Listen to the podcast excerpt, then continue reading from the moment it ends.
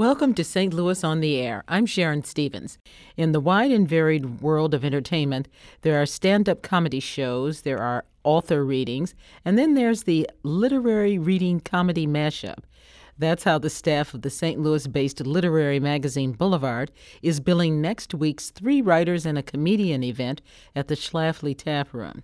St. Louis based comedian Tina DeBon and local writers Christopher Candice and Gabe Montesanti each have a part in the celebration, and they join me in the studio. Tina, Chris, Gabe, welcome. Thank you so much. Nice to have you. Uh, Tina, let's start with you. Um, most of us probably think of comedy and literary scenes as two very different worlds, but you're combining forces to bring it all together next Tuesday. You're going to be the MC, I understand. And uh, we'd like to know what can attendees expect from the event? Well, um, I think that it will be the maybe the first time we ever put this together, don't you think? But not the last. yeah, no. um, I I will be doing comedy at some point throughout the night, and other than that, I'll just kind of be emceeing and making it go smoothly for the writers. Okay. And, Yeah. and folks are going to have fun, yes? Yes, of course. It's gonna be awesome. I'm excited. Great. All right, Chris, as an up and coming St. Louis writer yourself, what's it like for you, excuse me, to know award winning novelist Weike Wang, who's coming to town and sharing the stage with you? And what do you think makes Wang a perfect fit as the headliner for this literary comedy mashup? Well, uh, Weike, uh, her first novel, Chemistry, was uh, super successful. It won the PEN Hemingway Award, which is awarded to the best debut novel of the year, and also won a Whiting Award, which uh, annually honors 10 writers uh, in fiction, nonfiction, poetry, and drama. And the past winners of the PEN Hemingway have gone on to, to achieve great success. So you have writers like Colson Whitehead, ZZ Packer, and and George Saunders were past uh, recipients of that award. Uh, and you know Saunders especially is known for being a humorous, uh, but also a serious writer, and I think uh, Weike falls into that category. Okay, thank you. Gabe, I understand you are currently finishing your first full full length memoir Yes. about the phenomenon of roller derby. Yes. and that some of your writing recently earned you Boulevard's inaugural prize for nonfiction writing. What is it about roller derby that's captured your writing imagination, and how does humor inform your writing? Mm, when I came to St. Louis for my MFA, uh, I wasn't even, I had been a competitive athlete my whole life, but I had never uh, skated. Um, but I knew within about six months of joining the team that it was something very special that I needed to write about um, because it was forming my life in so many uh, very pivotal ways. Um, and then obviously, we laugh constantly on the track together. Um, people kind of think of it as a as a dangerous, uh, rough and tumble type sport, but we we are each other's biggest support systems, and we do have hilarious names. Everybody picks their own derby name. Which What's yours? Mine's Joan of Spark. Um, yeah, kind of warping that Catholic childhood I was raised with. Um, but um, yeah, I mean, it's just it's something so special. Uh, there was no way not to write about it. Okay, and is everybody okay with that? What do you mean? The people on my team? They're listening right now, so I hope so. I, I, I bet they let us know. okay, Tina, back to you. You are officially, based on a competition that was held last year, the funniest person in St. Louis. Now, does that feather in your cap add pressure as a comedian? Um, I guess a bit, but I think that it's validation when you win it, you know, but then afterwards you're like, okay, on to the next thing. What's next? You know, like how do I peel that next layer back and get better as a comedian? You know? So yeah, I mean I, I think sometimes I do get a little stressed out about it, but it's not like every day I wake up and I'm like, okay, gotta be the funniest person in the world today. you know? I mean, are you looking forward to the day that you're doing, say, late night TV? Yes, of course. and uh, yeah, I mean, it's something I dream of. You know, every time I get to see another comedian do late night, I'm like, you know, there's that little girl me that's like, okay, I cannot wait to do this. Like, what am I going to wear when I do that? What am I going to eat that day? I don't know. I can do this. Yes. all right. You know, I'd like to know something from all three of you um, about humor and writing uh, coming together. Um, what's your writing process like for stand up, Tina, since we're starting with you here, and then you, Chris, and Gabe will just go around? Sure. Um, so a lot of my writing process goes from me just kind of having something that makes me laugh and I usually put a note in my phone about it and then I I kind of just start workshopping from there and it all kind of I feel like bits always start out really large for me and then I whittle them down, you know, mm. through the editing process of like, okay, what part of this is funny and do I need to take out these extra words? How do I make this idea that I'm trying to portray the the joke that I want it to be, you know? Is it still funny after you've read it aloud 50 times? um yes, of course, but it's it definitely gets to be where I, I want it to be I I have to say it the way that like I'm saying it for the first time, you know? I can't go on stage and say like a joke that I've done multiple times in this sad, morose we'll way. Yes, you will. Everyone will. okay, thank you, Chris. Um, so one one of the things I think about when I'm thinking about the writing process is something that Virginia Woolf wrote in one of her letters, and it's very short. It says that writing is still like heaving bricks over a wall, and that was after she'd already written three novels. So I kind of feel, I think about that a lot. Um, I think as someone who teaches, I teach at the uh, MFA program at Lindenwood and also writes, I've had trouble balancing those two. And it seems like in recent years, I've finally figured out how to uh, to balance teaching and, and writing and just, uh, you know, living.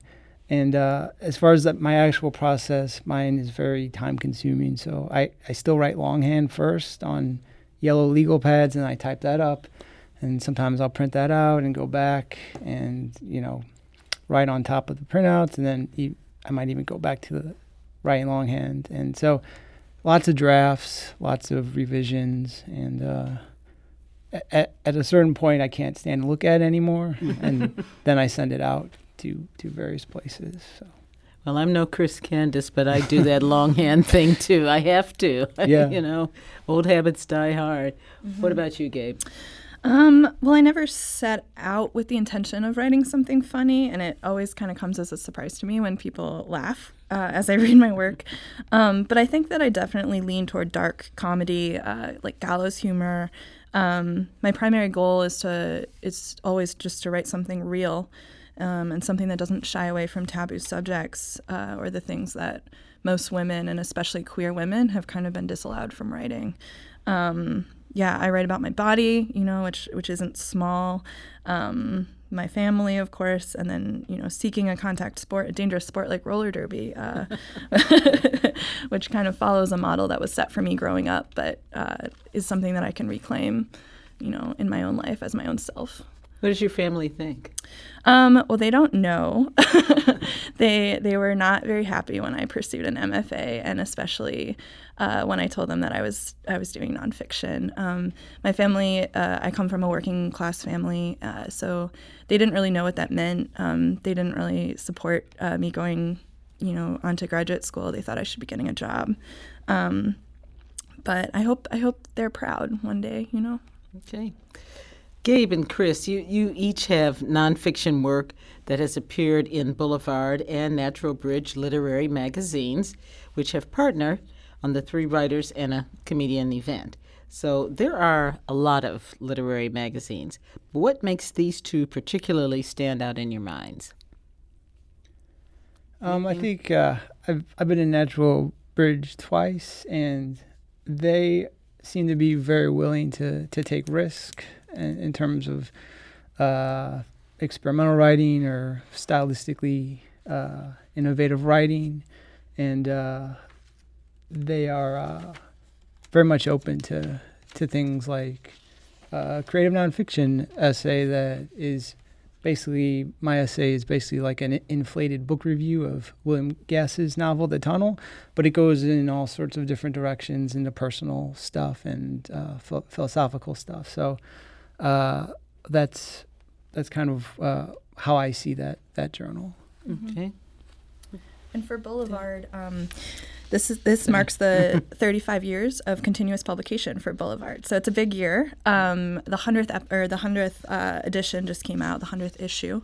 Um, and even though it was founded in New York, uh, it moved to St. Louis, and it's become such an integral part of the literary community here. Um, it's sold at Left Bank and Subterranean, and um, just uh, the the current editor, Jessica Rogen, Rogen uh, does such a good job not keeping it just on the page and allows it to sort of permeate into the community in a really lovely way. Okay. Very good. Tina, what do people need to know about Tuesday's event? Come ready to laugh, maybe cry. I might be the one to make them cry. um, yeah, I think that it's going to be a really cool showcase of two sects of art that people don't usually see together, you know, like a stand-up comedian and writers. So I think I think it'll be a really interesting uh, way to blend two communities that otherwise may have not been blended. Okay. And what makes you think that that people really want to see that kind of a mashup? Well, I think there's something vulnerable in stand up and in writing, and it all is something original that we've written. So I think that the vulnerability makes it fun and easy to laugh at and kind of understand, you know? You know, one thing that um, comedians and writers probably all have in common is some sort of rejection, just comes with the territory. Can each of you talk a little bit about how you, you know, kind of make it through the the less fun stuff that comes with humor and writing?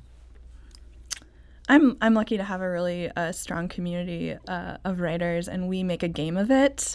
Um, one of the things that we were doing this year was to see who could get hundred rejections, um, and that was a way That's to- a thing? Oh yeah, and I'm very competitive. I wanted to win the hundred rejections, um, so it reframes that idea of what failure, uh, you know, looks like, and and makes the rejections not something to be, you know, ashamed of, but as part of the process. Yeah, my my uh, my students are sometimes afraid to actually start submitting because they're worried about rejection, and I always tell them the worst thing that can happen to you is is a form rejection. You know, where sorry to inform you, we can't take your piece. Um, very, I've heard maybe one or two times where something nasty has come back, but that's very very rare. And so, with that, you know, in mind, it's uh, it's it's never anything personal. It doesn't necessarily mean that the writing is bad. It just might not be a good fit for wherever you're sending it. And so I also have hundreds of rejections in comparison to acceptances, and at a certain point, it just becomes part of the the business, I guess, or or the game of of trying to get published. There's lots of great writers out there, and there's only so many journals, so many publishers publishing books every year, and so you just, you know, you send out as much good stuff as you can and you sort of just hope for the best because once you send it out, that's not in your control. You can only control what uh, your writing is as you're working on it. And, you know, after that, there there is a bit of luck involved too. And so I try to remind my students about about that. So It's not like somebody's going to come hunt them down to give them the bad news or something. no, nobody is banging on my door for for my writing yet. All right. Tina, how about you? Yeah, I mean, I think that a lot of rejection comes with this art. Like, it can be from your family, it can be, especially with stand up, I get rejection on stage in that moment sometimes if a joke that I'm working on doesn't land, you know? And then there's been countless festivals that I haven't been accepted to. And I mean, but there's a lot of things that I have gotten, and I think it is important to have a group of people that share your struggle as an artist and get to, you know, build each other up and you know, so it's it's really it's it can be tough, but if you're not ready to deal with it, then you're you're kind of you know, you're you're out. It's not going to happen. Good luck to all of you. you. Thank Thank you very much for coming in. I appreciate it. Good luck. Thank you. Thanks. Hope it works out for you. And uh, I think that's all the time we have for today. So we are thanking our guests, Tina DeBall, Christopher Candace, and Gabe Montesanti for joining us. Thanks again for being here. Thanks. We appreciate it. This is St. Louis on the Air on St. Louis Public Radio, 90.7 KWMU.